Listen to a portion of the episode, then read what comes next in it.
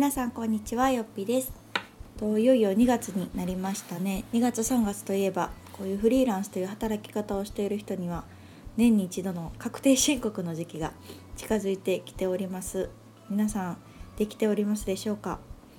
えっと実はですね私はもう終わりまして2019年度分のはい確定申告は閉めても提出もしてきました。なのであのすごく今は健やかな気分なんですけどあの去年が実は私は初めての確定申告でまあそれはそれは大変だったんですね。大変というかあの作業自体は別に全然大変じゃないんですけど何にし何にしろこう私が無知すぎてあの何をすればいいのかどうすればいいのかそもそも確定申告で必要なもんって何なのっていうようなところからスタートしたもんでもう全く無知だったんですね。うん、なのでこう知識を得るっていうところからスタートしたので本当大変だったんですけど、えっとまあ、そういうところをねあの認識というか、まあ、お勉強できれば今年はかなりスムーズにできました。で、えっと、今日はあの、まあ、こんな時期なのでレターにもいただいたんですね。で今回いただいたレターが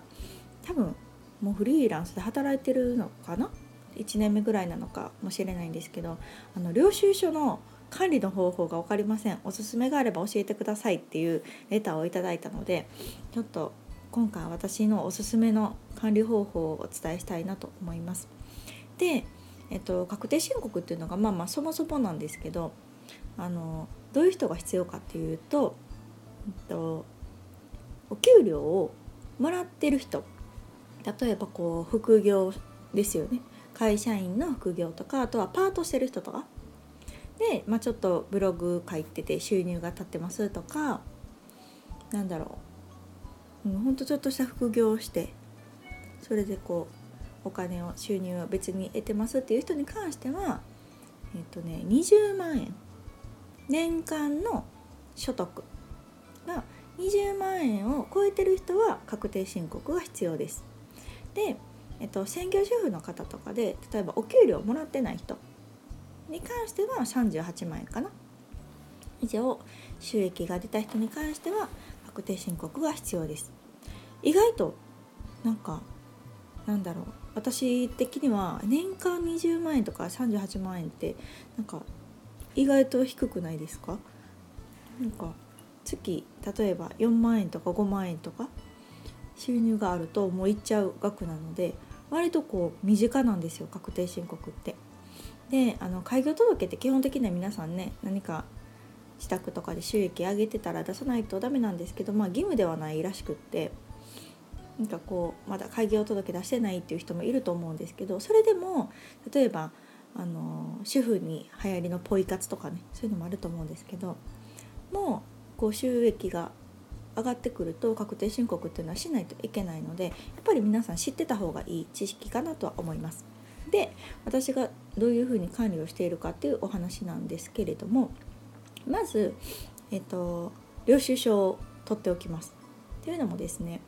あの分からなくないですか？年間に、まあ、20万でも38万でも最後12月、えっと、集計するのは1月1日から12月31日までの1年間なんですけど例えば1月とかに何か始めてブログ立ち上げるとかして12月31日の時点でじゃあブログ収入が年間いくらかなんて分かんないじゃないですか。うん、なんか絶対そんな年間例えばね専業主婦の方がその38万円もいかへんわと思ってても行くかもしれないし、うん、なのであのいかへんわって思ってる人ほどちゃんとしておいた方が私はいいなと思ってます。で何をするかというと、えっと、領収書関係を取っておくでそれは何かというと経費になるものがあるんですねもろもろの。なので、まあ、例えば自宅で仕事をするとかであればパソコン買ったパソコンの費用とか、えっと、通信費とか電気代とか、うん、そういうのも、えっと、経費になります。なのでそういうのを記録として残しておく領収書とかを残しておくっていうのがすごく大事です。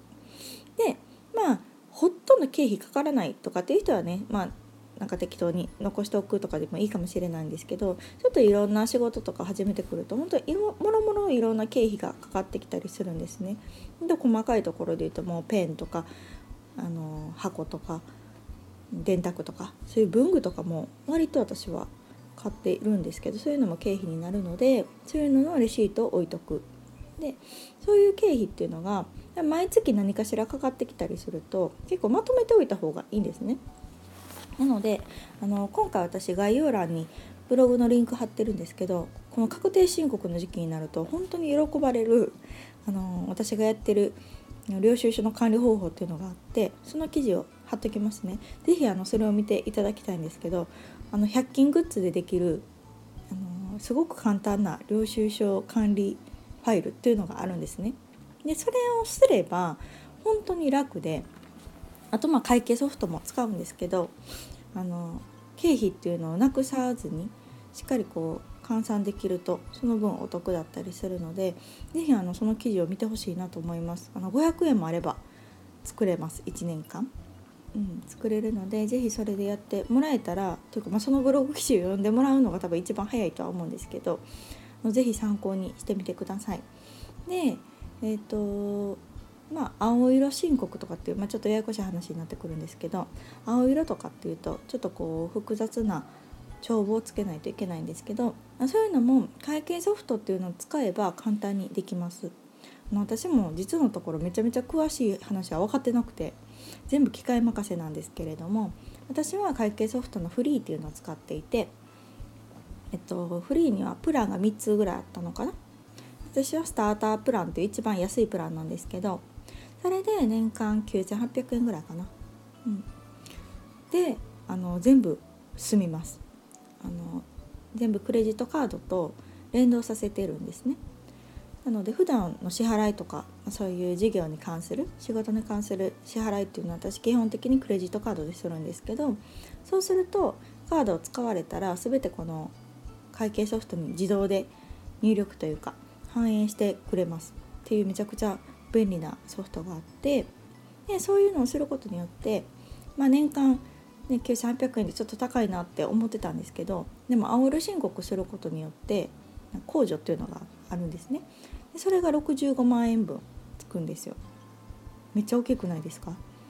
ねそれするだけで65万円控除つくんやったらね9800円ぐらい安いもんやなと思って今はやっておりますでそういうソフトを使えばあの初心者でもあの簿記とか全然知らない人でもできると思います。というか私も全然簿記分かんないんですけどそれでもできてますのでなんかその確定申告ってそもそもみたいなところさえ勉強というか知識を得ることができればあの全然簡単に確定申告はできるかなと思います。うん、なのであのすごくおすすめです。これからちょっとこう副業始めようかなとかあと専業主婦今してるけどなんかちょっとこうブログ始めてみようかなとかなんかハンドメイド始めてみようかなとかライター始めてみようかなみたいなこうちょっと在宅ワーク始める方々って、ね、多分一発目がそこでで1つ目の不安に出てくるのが確定申告っていうところだと思うので、